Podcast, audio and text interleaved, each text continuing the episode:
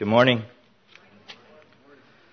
So before you leave today, on the back table, if you just turn your heads and look towards the back corner of the room, you'll see a table covered with cookie packets. My wife slaved for six hours putting together these cookie packets for you as our gift of love to you. So please, there's one per family. If you have a very large family, take two and we took the calories out of them before we made them. They are snickerdoodles, just in case you want to know. Basically 100%, 100% sugar. So we'll hope you uh, enjoy those. Also, please remember, we would love for you to come and be with us on Christmas Eve. We have a 500 seat auditorium we are trying to fill. And so uh, I would miss you guys if you weren't there. I know some of you will have family things, but we kept it to an hour. We made it 5 to 6, so hopefully you can work it all out with your schedules and be there at our sending church where you can see where this all started. And that is on Saturday from 5 to 6. Also, just to repeat, we will not be here New Year's Day. So we're hoping you guys don't party too hard on the Saturday before. And even if you do, you'll drink coffee or whatever it takes and you'll get up and you'll have to drive maybe a little bit further than you used to but you'll come and, and be with us on New Year's Day as we celebrate the new year and, and all that that means for us as believers in Jesus Christ. So, come.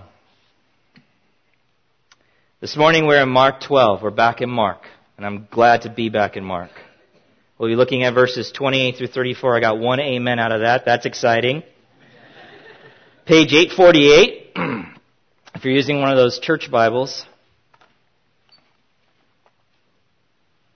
There are some messages I preach, but it's hard to preach them. This is not one of them.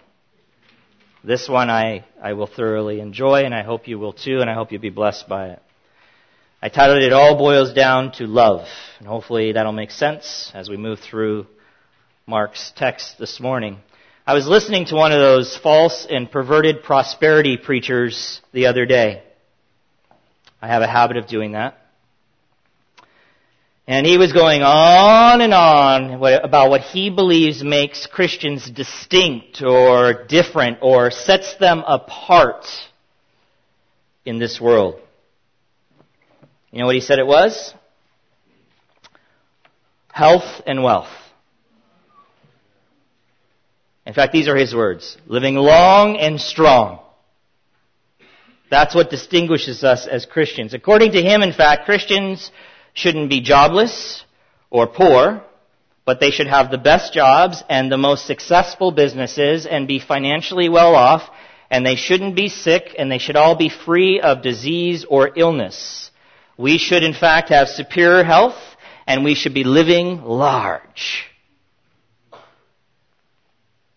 And that is what will make us distinct because people can't see our salvation but they can see our personal success. And that will attract them to us and cause them to ask the question, how are you so successful in your life? And then we can tell them about our sugar daddy, Jesus.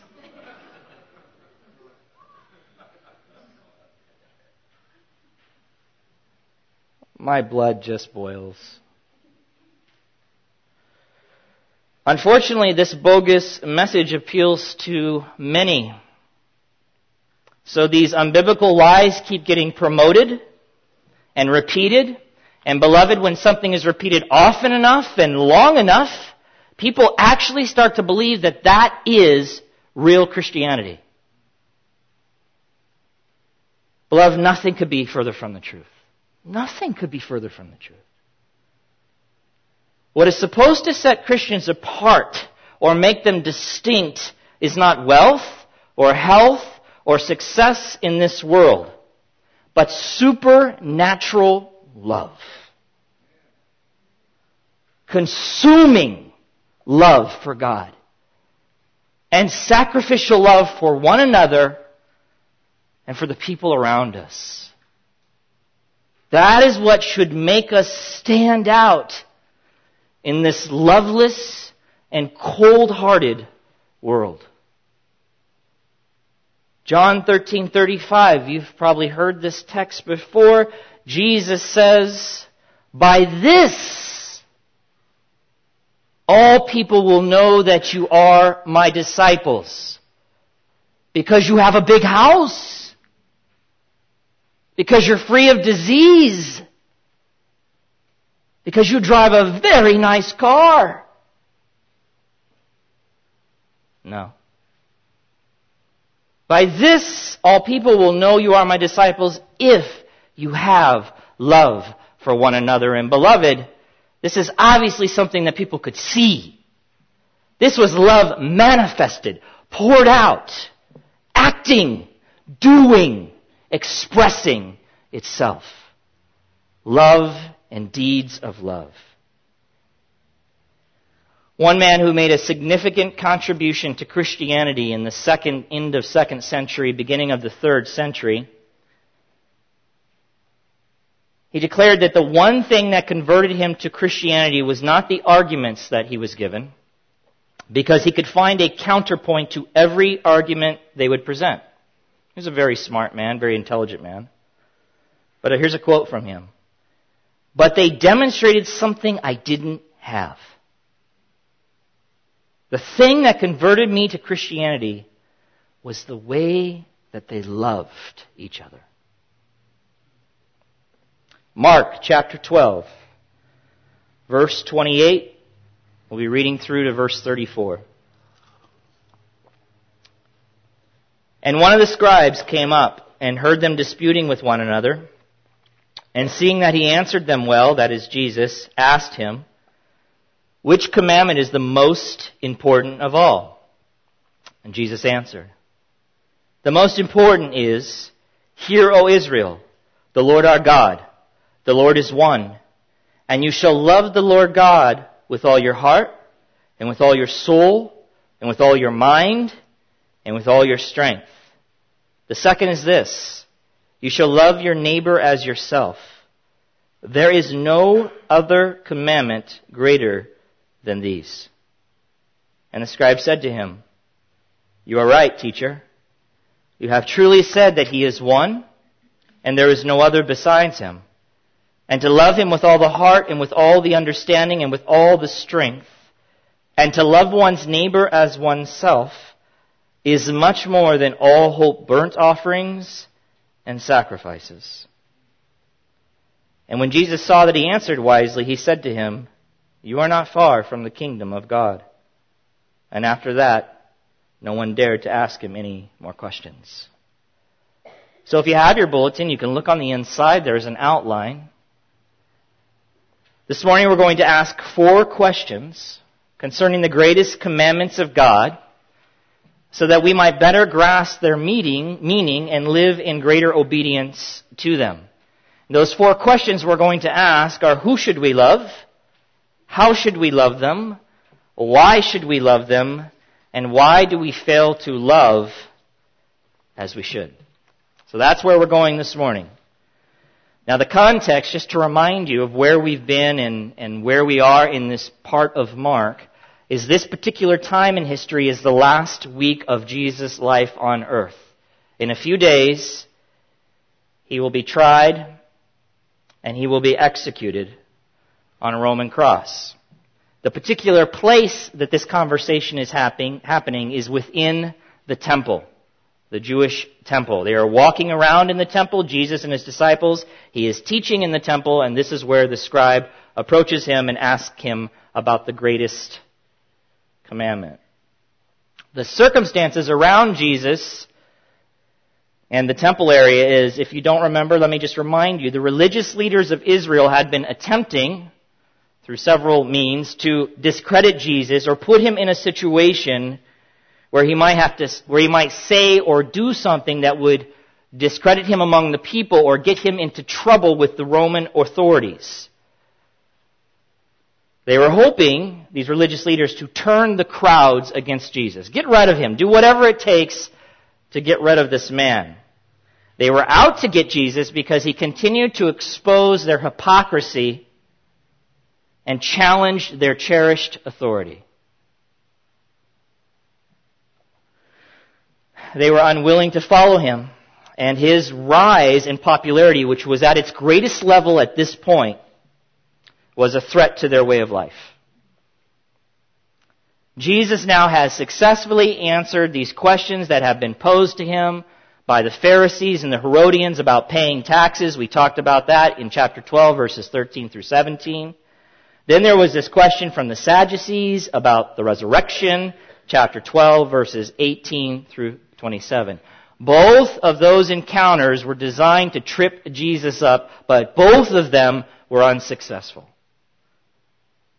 But the religious leaders were not through asking their questions. And we don't see this in Mark, but we see it in Matthew, which sets this scenario or this scene up where this scribe comes forward and asks this question. So in Matthew 22, you don't have to turn there, I'll just show you here in a second on the screen. Verse 34, this is the same account of this story with a few extra details. It says, But when the Pharisees heard that he had silenced the Sadducees, in other words, there was this conversation that took place where the Sadducees said, well, what about the resurrection, Jesus? Not believing in the resurrection and thinking they could make him look like a fool with the story that they made up about the man, the wife who had all these husbands and so on and so forth. It says here, Jesus successfully shut them down with his argument. It says, when the Pharisees heard that he had silenced the Sadducees, they gathered together. So the picture here is they're going to come together now and they're trying to figure out a new strategy. Man, whatever we throw at this guy, nothing works. He's making us look like the idiots. And one of them, a lawyer, asked him a question to test him, Teacher, which is the great commandment in the law? Matthew here records lawyer and Mark records scribe, but they are two different descriptions of the same person. This might be helpful for you to know. Scribes were originally secretaries who duplicated copies of God's law by hand. That was their job.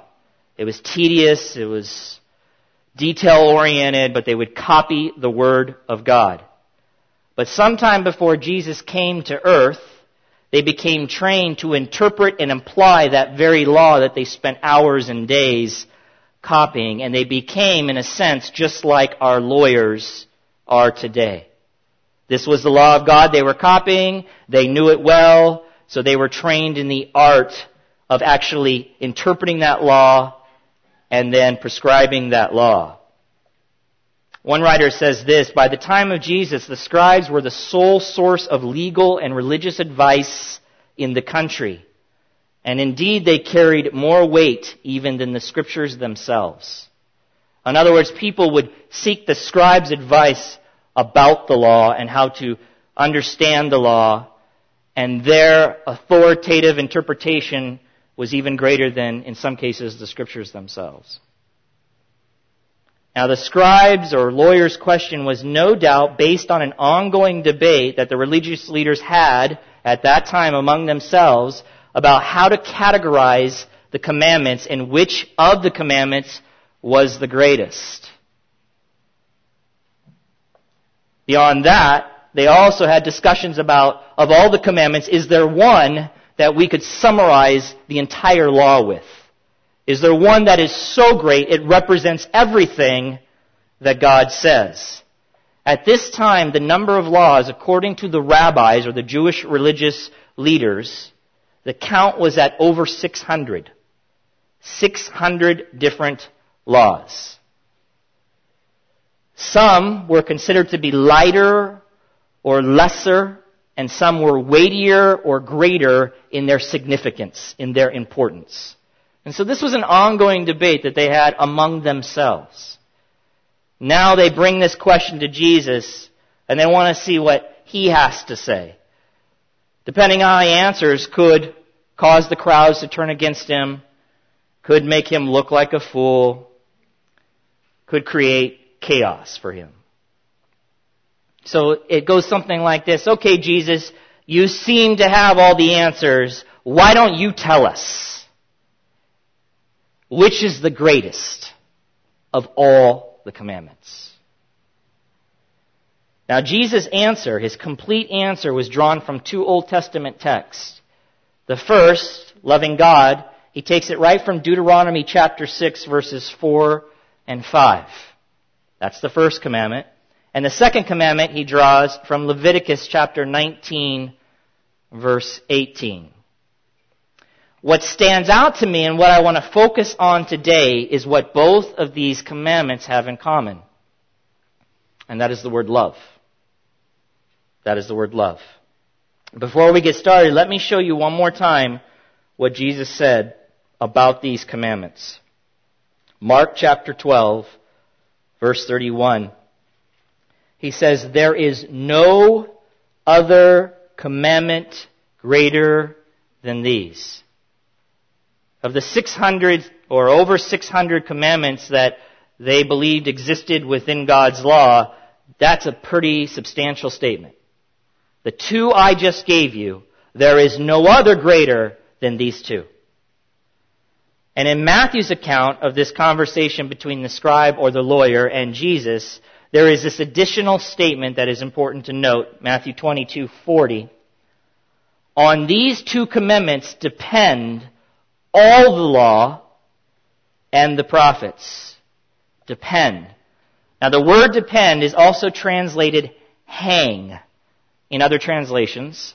And I think that word is helpful to us to understand what is being said here. So let me just reread that. On these two commandments hang all the law and the prophets. One writer says this, these two commandments are the greatest because all scripture hangs on them. Nothing in scripture can truly be obeyed unless these two are observed.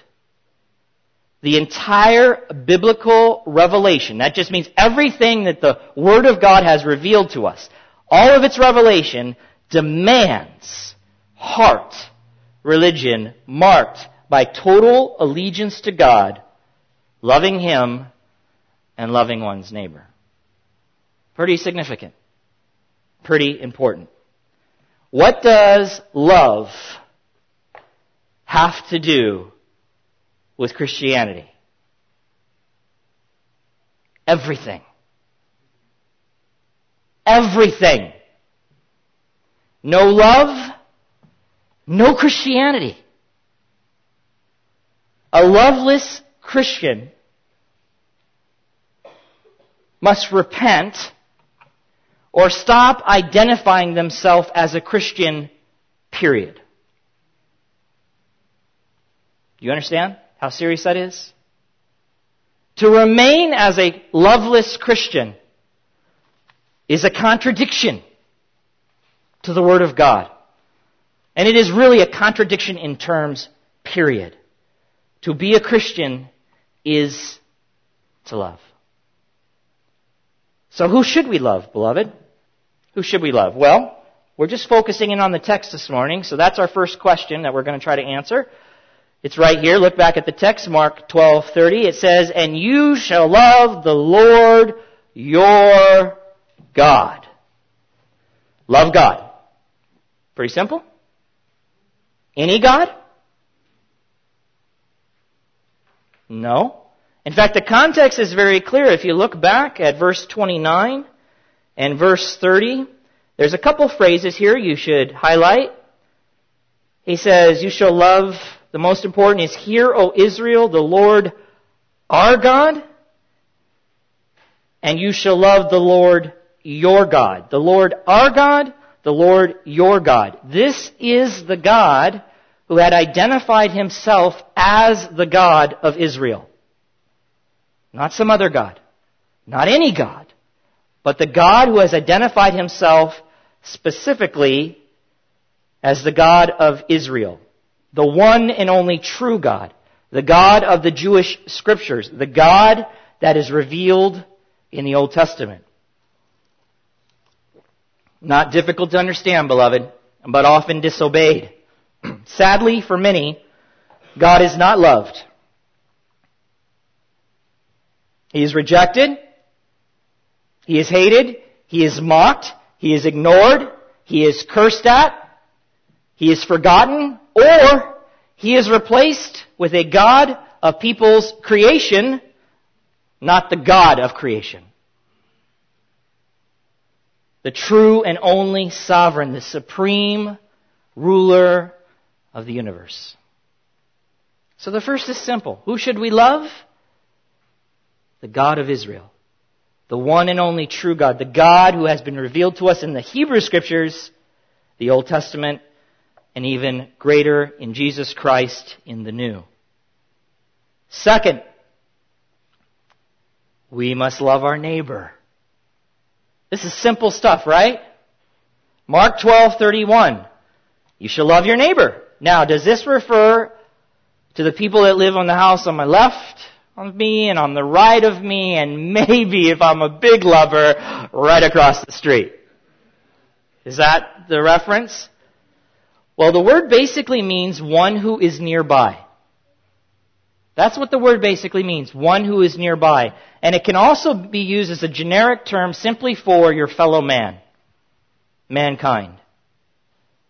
This command is taken directly, like I said before, from Leviticus 19:18. So I'll read it to you. You shall not take vengeance or bear a grudge against the sons of your own people, written to the nation of Israel, but you shall love your neighbor as yourself. I am the Lord. Now, in its original context, where it was written and to whom it was written to and what was going on at the time, this was written to Israel. And there, you can see that neighbor referred to a fellow Israelite. You shall not take vengeance or bear a grudge against the sons of your own people, but you shall love your neighbor as yourself. But God did not intend love for neighbor to be limited to a specific people group or your own people or just the folks next door to you. And we know that very well because of Luke chapter 10, which we're not going to look at, but Luke chapter 10 verse 30 through 37, which is a story or a parable that Jesus told in response to this question in Luke 10:29, who is my neighbor? Jesus, you tell me. Who is, if I'm supposed to love my neighbor, I want to know. You define it for me. Who's my neighbor? And the story that Jesus tells, beginning in verse 30, teaches us in part that the neighbor would include anyone with whom we have dealings at all, or through various circumstances is simply nearby. The phrase, by the way, used today, Good Samaritan, you ever heard that phrase, Good Samaritan? It comes directly from this story in chapter 10 of Luke, verses 30 through 37. We use that phrase to describe someone who goes out of their way to help a stranger who is in distress. Good Samaritan. In summary, the story in Luke is about a Samaritan who came across a man who had been robbed, beaten, and left for dead. And the Samaritan did everything that he could within his power to help him, while two other people, a Levite and a priest, avoided him and left him on the road to die.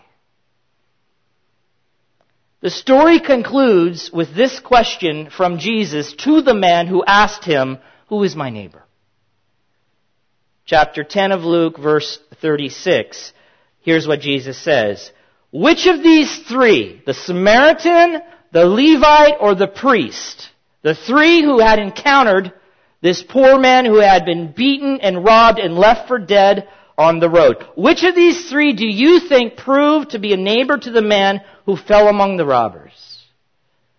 In verse 37, he said, the one who showed him mercy. That was the Samaritan. And Jesus said to him, You go and do likewise. The original question was, Who is my neighbor? That was the original question. But Jesus turns the question around and he said, Who acted as a neighbor to the wounded man? Who acted as a neighbor? Instead of trying to determine if the wounded man qualified under the definition of neighbor and therefore should be shown love according to God's great commands, Jesus was teaching that the requirement is to be a neighbor to those we come in contact with or have dealings with, especially when they are in need of a helping hand. Wow. That really expands the definition of neighbor. One writer says, one can never ask, who is my neighbor? Because the question implies that there is such a thing as a non-neighbor. Whoever needs me is my neighbor. End of story. So, we are to love God, we are to love neighbor. How should we love them? Look back at the text. Mark 12:30. And you shall love the Lord God with What's it say?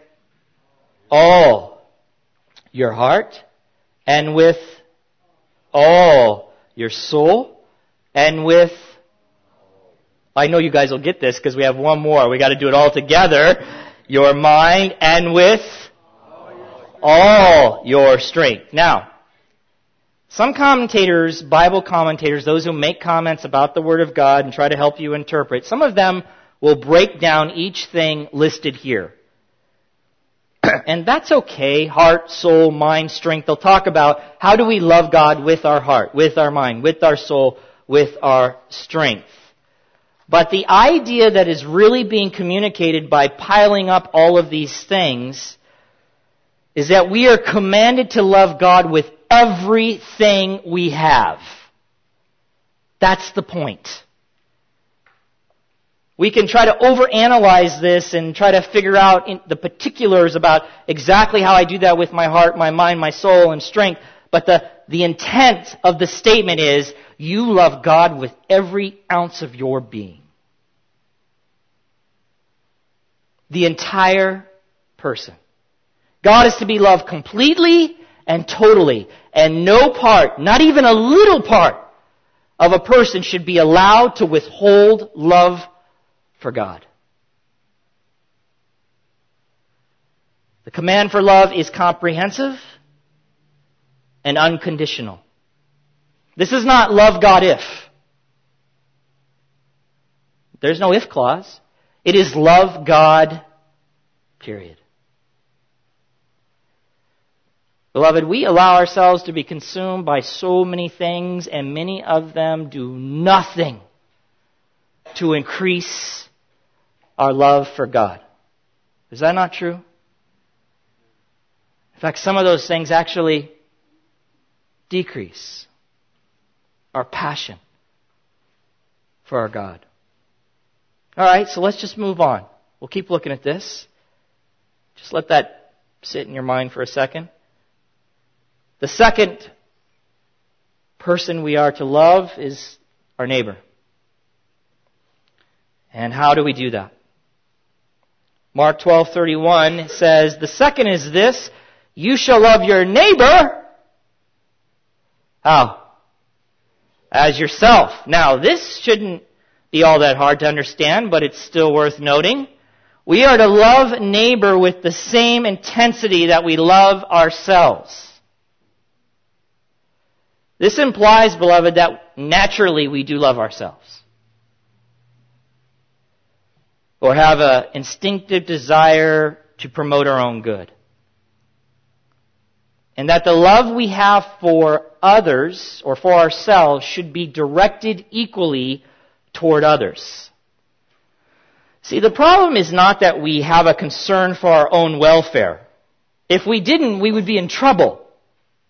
If you didn't take care of yourself, if you weren't concerned for yourself, you would die. Right? I would hope you would take care or be concerned for yourself. That's not the problem. The problem is we have a concern only for ourselves. That's the problem. See, when Paul wrote in Philippians chapter 2 verse 4, he said this, let each of you, writing to the church, look not only to his own interest, not only, but also to the interest of others. Paul's not telling us to stop caring for our own needs, but to express the same care that we give to ourselves to those around us. How should we love our neighbor? just as we love ourselves. Now it's interesting, I, I'll read this to you and, and hopefully it makes sense, but one writer said, self-love as being an original principle of our nature. That just means it's a part of who we are.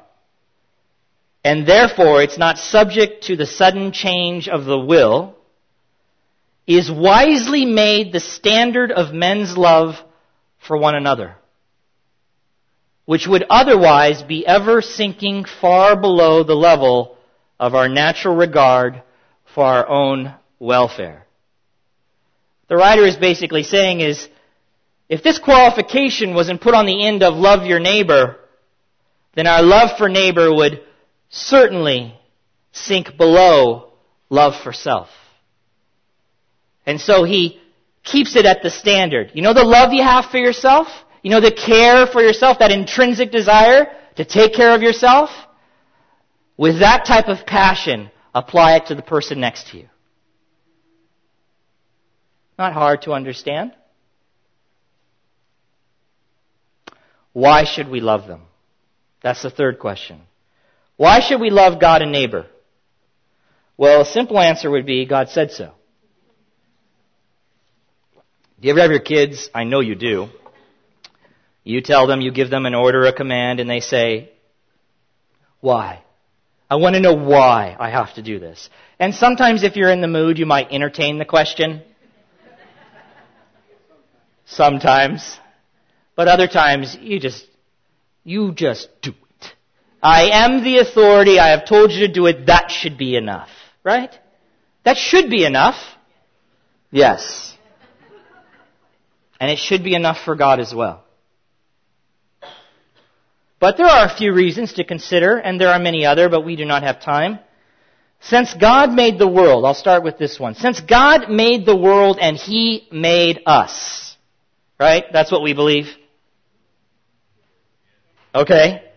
Is it not reasonable to think that He alone knows how things were meant to work, to operate, or function correctly or according to their purpose? I would say it's more than reasonable, it's logical. It makes absolute sense. So does it make any sense to choose to do things contrary to God's way or design if His way is the best way? If it is the way that will bring us the greatest joy and good as His creatures? Beloved, this right here is where humanity makes its greatest mistake because they believe a lie. The same lie that Eve believed in Genesis chapter 3 verses 1 through 5 when Satan communicated to her that God is holding out on you. I know he said don't eat from that tree. But he's holding out on you. He's keeping something good back. His way is not the best way. His way is inferior. There is another way that is better. And so, like Eve, we choose another way.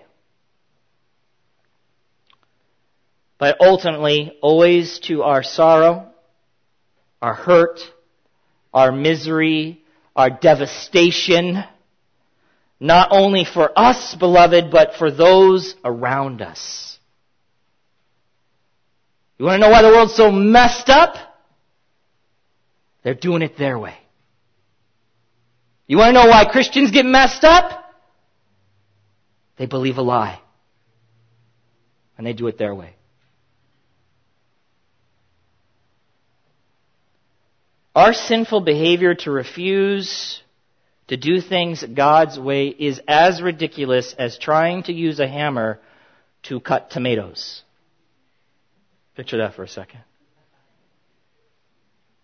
It wasn't designed for that.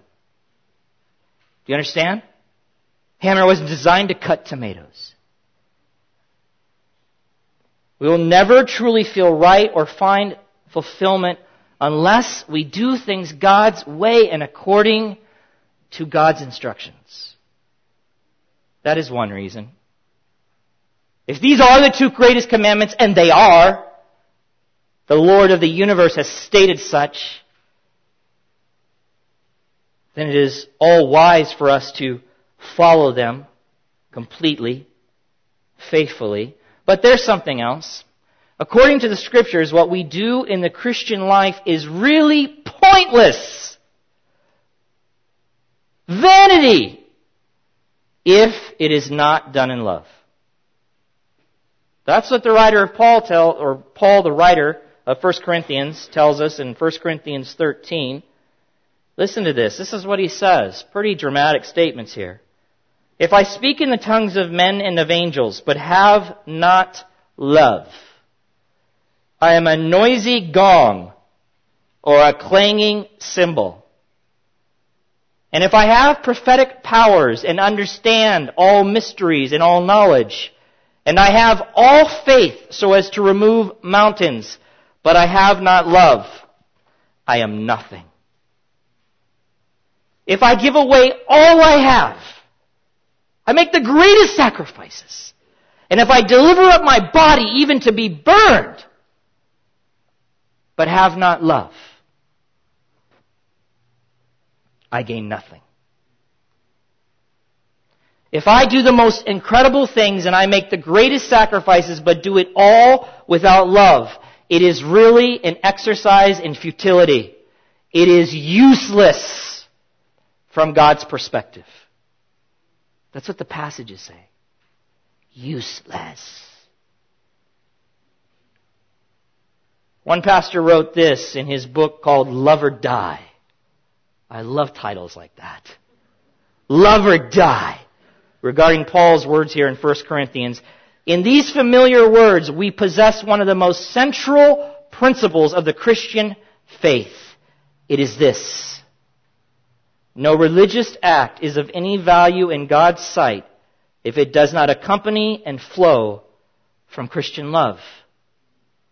But men seldom ponder it seriously. If the implications of this one principle were consistently thought through, they would have a momentous effect upon us all. Since nothing is of value in God's eyes if it does not flow from love, then how much need there is for us to all correct our habitual formalism. What he's saying is too often we focus on the external or outward appearances only, but not on the motive of our hearts, the why of what we do, and we end up just going through the motions of our religious rituals. Whether it be singing or giving or serving or praying or reading the Word of God or sharing it or doing good deeds, all of it is a big fat waste of time in God's eyes without love. Now it may accomplish good. If I feed somebody and I have no love for them, I still accomplish something nice for them. But in the value scale in God's eyes, and that's the one that's important, if it were done out without love, if love was absent from the transaction, it was a wasted transaction. That's serious. Look back at Mark.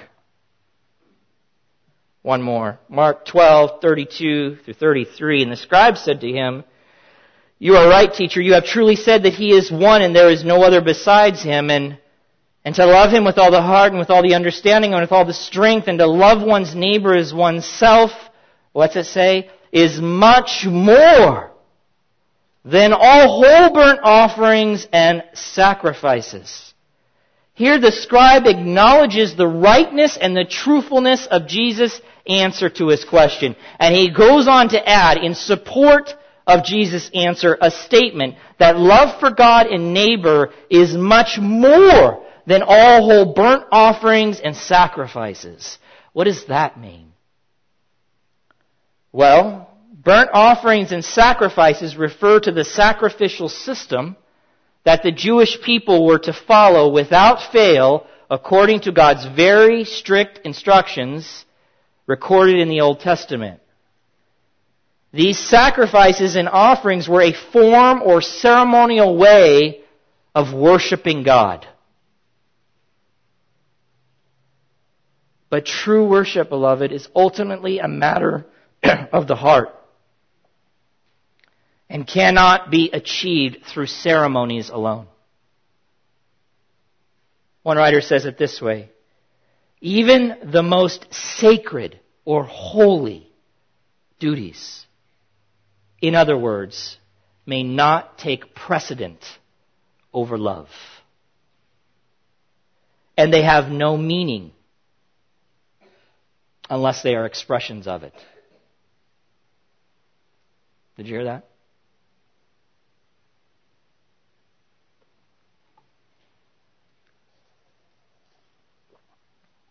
Why do we fail to love as we should?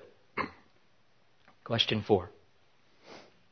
And by the way, we could spend weeks talking about love because the Bible is filled with it. but I hope to stimulate you just this morning. Stimulate you in this area. To investigate it more for yourself. But why do we fail to love as we should? There are many reasons. For some, it is simply a matter of not really being a Christian a true believer, not having a saving relationship with the God who is love. 1 Corinthians chapter 8 verse 3 says, If anyone loves God, he is known by God. Sometimes I like to reverse statements so that they become clear. You could also say this, if anyone does not love God, he is not known by God. That's what the phrase is saying. That's the logical counterpart. Anyone loves God, he is known by God. If anyone does not love God, he is not known by God. Let's look at another text, 1 John chapter 4, verse 7. Beloved, let us love one another, for love is from God, and whoever loves has been born of God and knows God. Anyone who does not love does not know God. Is that clear? Because God is love. Romans 5 verse 5 says, God's love has been poured into our hearts through the Holy Spirit who has been given to us. That's how this transaction happens. We are filled up with God's love through the Holy Spirit that has been given to us. Who's the Holy Spirit given to, beloved? Everyone? No to Christians, real, bona fide, true Christians, those who have placed their faith in Jesus Christ, those who have become His disciples. And we know that the first fruit that is listed as being a fruit of the Spirit, Galatians 5:22 says, "But the fruit of the Spirit is love." Is love. The love that we should have for God and others will not come from us. It's supernatural. It is actually a work of God in the Christian's heart. Beloved, if it was up to me, I would hurt people.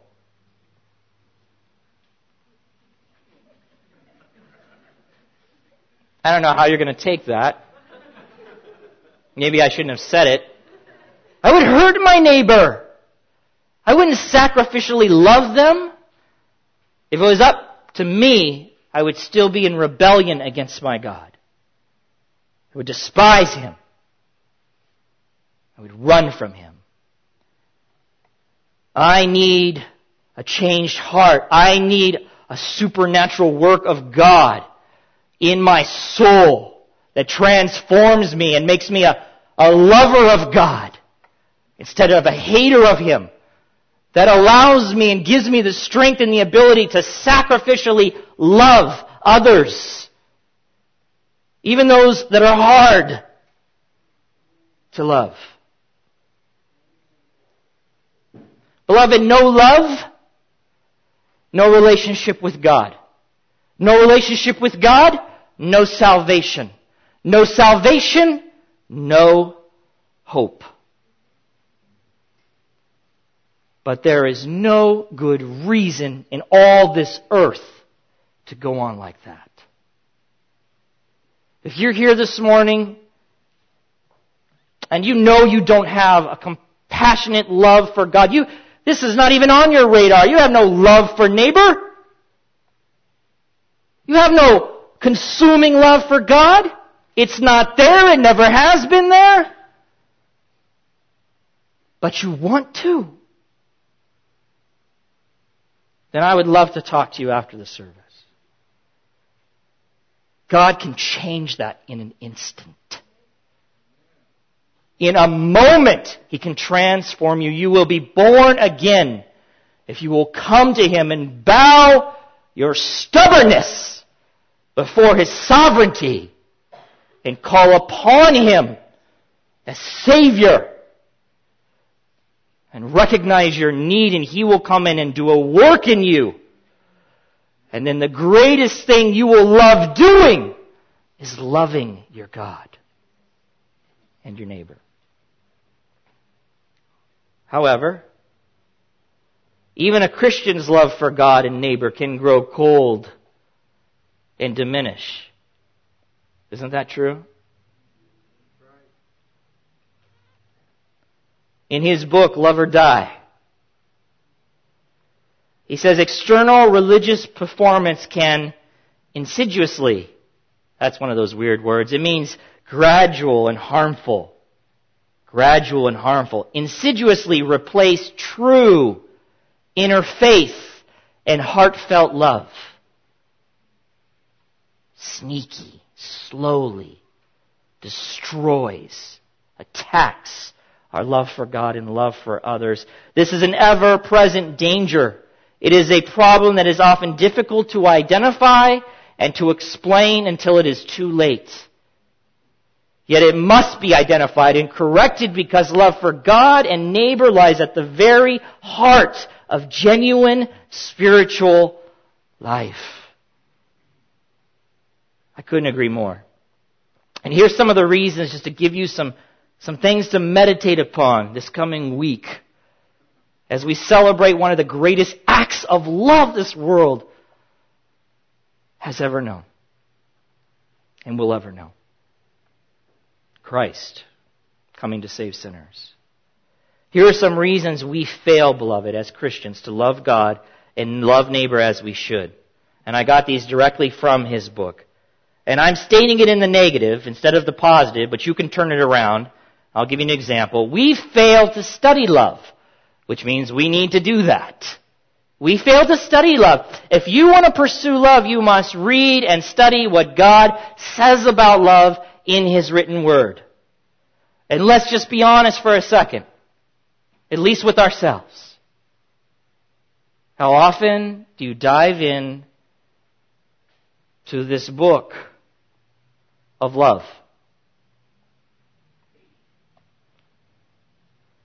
Sundays.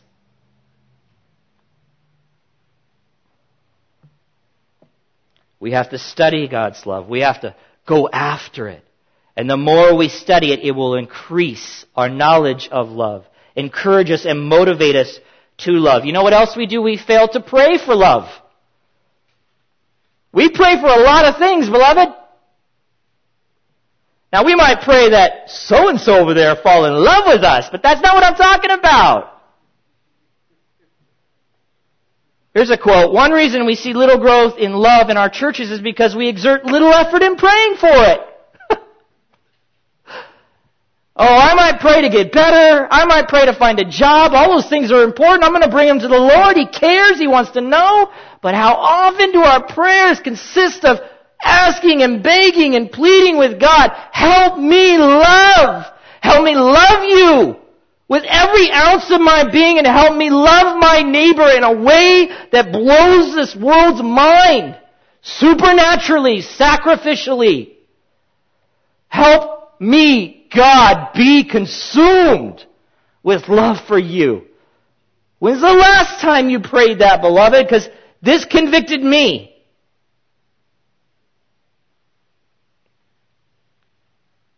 God says love, but we find it impossible in our own strength, so we must pray for the Holy Spirit's enablement or we shall certainly fail. We fail to model love. We fail to model it. He says in his book, we learn the most about love when we see it lived out in the lives of people. Paul instructed Timothy to be an example of love to others. Show them what it's like, Timothy, to be a lover of God and of people. 1 Timothy 1:12. I have a plaque in my house. I read it on a regular basis. It says this, the best thing a man can do for his children is to love their mother. Now there are a lot of reasons for that.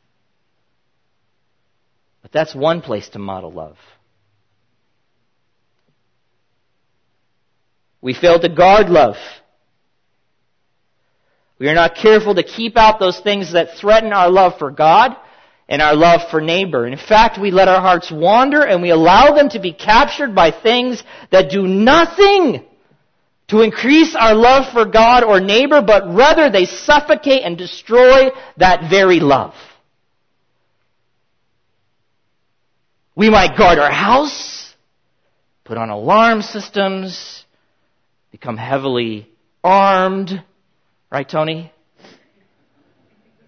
take self-defense lessons. We guard a lot of things, beloved. We guard our cars.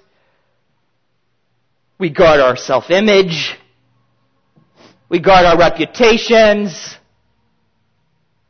Do we guard our love for God and neighbor? Are we diligent? A Christian should at all times keep a strong guard against everything that tends to overthrow or corrupt or undermine a spirit of love. Some of you might know this man, Jonathan Edwards. That's what he said. Five, we fail to practice love. We can talk about love all day. But love should act. It should demonstrate its reality in deeds of love. That's what God did, right? You know the passage. For God so loved the world. Period. No. For God so loved the world that He gave. His love gave to the uttermost. He gave His Son. Quote from the book, we must be practitioners of love, not theorists. You know what I'm talking about? Yeah, yeah, love each other. Yeah. That's good. That's what we should do. We must be doers of love, not talkers. 1 John 3:18 Little children let us not love in word or talk but in deed and in truth. Let me conclude this way. Last Sunday, a die-hard New York Jets fan was savagely beaten on his own turf by a drunken gang of Kansas City Chief fans after their team was demolished on Sunday. True story. Maybe you heard it. One of the assailants beating this man said this quote, You all deserved what happened on 9 11.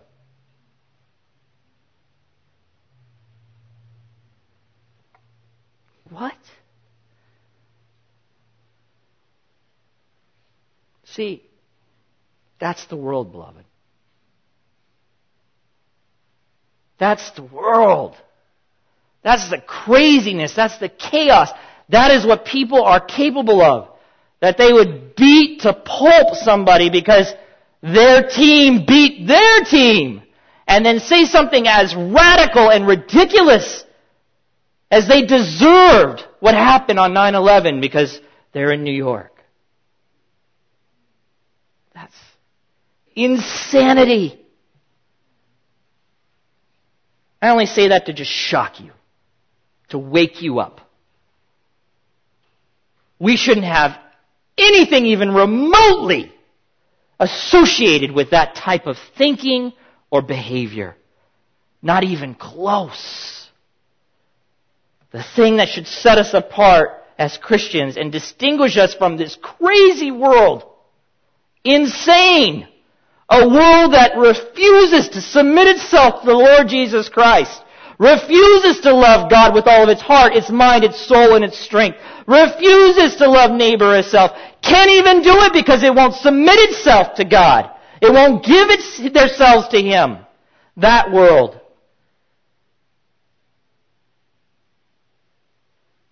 We must distinguish from this world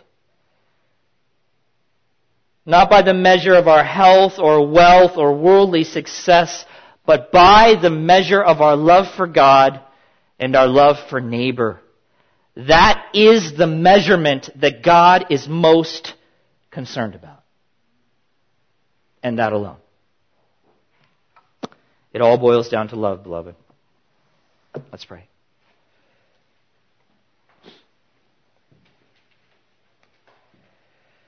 Father, I am convicted, challenged, and encouraged. Father, you work in us and you have given us your spirit so that we might love you, be consumed by you, give ourselves to you completely and without conditions. Father, you have given us the power to, to love in that way that you have loved us sacrificially to love one another. Even, Lord, to be willing to lay ourselves down, even our very lives, for the sake of another human being. You have done that. We must believe that. And we must obey these commands. Father, we must live according to your instruction book. How foolish for us to think that we can not do that, that we can rebel against it and things will go well for us. Stupidity. Rebellion. So Father, work in our hearts even now. Make us lovers. Your type of lovers that we will really stand out in this world, not for, for what, for some ridiculous thing as, as our success in this life, or even worse yet, stand out for our, for rudeness or our hate or, or the mistreatment of our, our spouses or, or those around us or, or anything of that nature, but that we would be distinct that people would be drawn to us because of this radical and crazy and intense love that we have for you and from you pours out to those around us. Wow! That would blow people's minds and that will draw people to Jesus Christ in a way that nothing else can. Because that is a work that you alone do in your people. Help us, Father, to live for you, because in it we find our greatest joy and satisfaction and fulfillment. And Lord, help us to believe that. In Jesus' name, amen.